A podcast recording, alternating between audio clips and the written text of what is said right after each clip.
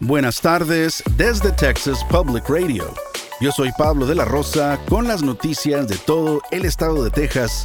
Gracias por acompañarnos. Funcionarios en Texas han rechazado las demandas de parte de Biden que está pidiendo que se le devuelva acceso en la zona de la frontera en Eagle Pass al parque público conocido como Shelby Park.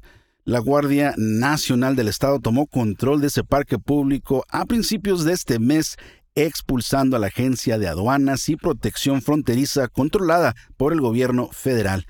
El fiscal general de Texas, Ken Paxton, envió una carta al presidente el viernes defendiendo el derecho de Texas a asegurar su frontera. Paxton refutó la afirmación del gobierno de que los agentes federales merecen acceso al área en Eagle Pass a pesar de la decisión de la Corte Suprema de Estados Unidos que dijo que el gobierno federal tiene derecho a retirar el alambre de púas colocado por el Estado.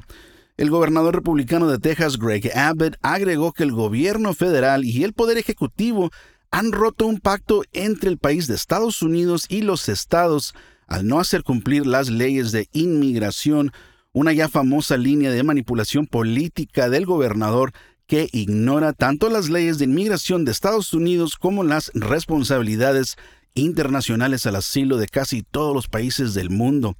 La frontera entre Estados Unidos y México sigue siendo la cruce terrestre más peligroso para los migrantes en el mundo, según la ONU.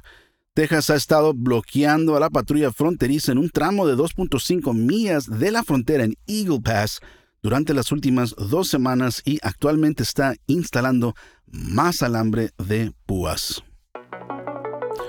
Un legislador ruso afirma que puede ayudar a Texas a independizarse de los Estados Unidos. El gobernador Greg Abbott ha estado en desacuerdo con el gobierno federal sobre el control de la frontera entre Texas y México, llamando la situación una guerra entre Texas y los Estados Unidos. Abbott ha desafiado una decisión de la Corte Suprema que ordenó al Estado permitir que los agentes federales de la patrulla fronteriza bajo Biden corten el alambre de púas colocado por los policías estatales en esa frontera. Sergei Mironov, el legislador ruso que ofreció ayudar a, independizar a Texas, publicó en la plataforma de redes sociales X que está del lado del Estado en el conflicto. Mironov añadió que Rusia está lista para ayudar al Estado con un referéndum de independencia y reconocería a lo que se podría llamar la República Popular de Texas. Una clínica de atención médica para personas transgénero en Georgia que atiende a residentes de Texas dijo que el fiscal general del estado Ken Paxton está solicitando expedientes médicos sobre la atención de afirmación de género para jóvenes. Esta es al menos la segunda vez que Texas exige registros de personas transgénero fuera del estado. Los fundadores de QueerMed en Decatur confirmaron la noticia a la publicación Houston Chronicle el viernes y dijeron que Paxton solicitó información incluyendo recetas y tratamientos. QueerMed dijo que consultó con abogados pero no comentó sobre cómo planean responder. La oficina de la clínica también fue víctima en octubre de un incendio que se presume que fue provocado. Un hospital infantil en Seattle demandó a Texas el mes pasado para bloquear una solicitud similar. Texas es uno de al menos 22 estados que han prohibido la atención médica de transición para menores de edad en los últimos años. El gobernador de Idaho está enviando dos equipos adicionales de policías estatales a la frontera entre Texas y México. El gobernador Brad Little hizo el anuncio el viernes en redes sociales.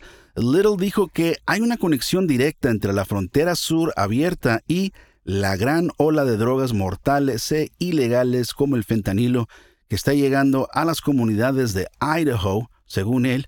Idaho ha enviado previamente equipos de policía estatal a la frontera entre Texas y México.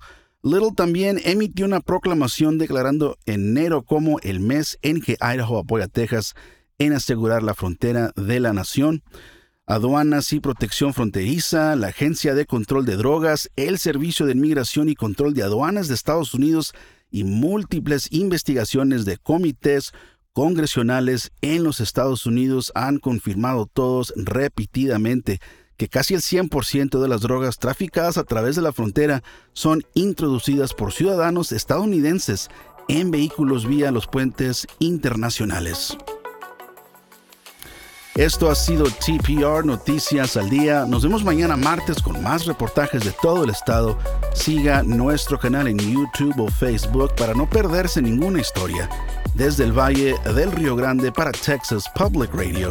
Yo soy Pablo de la Rosa. Con el equipo de investigación especial más grande de Texas, hemos recuperado más de 13 y medio millones de dólares, protegiendo a negocios como el suyo. Somos un socio luchando contra el fraude en la compensación para trabajadores. Su negocio es más seguro, más fuerte, mejor con Texas Mutual.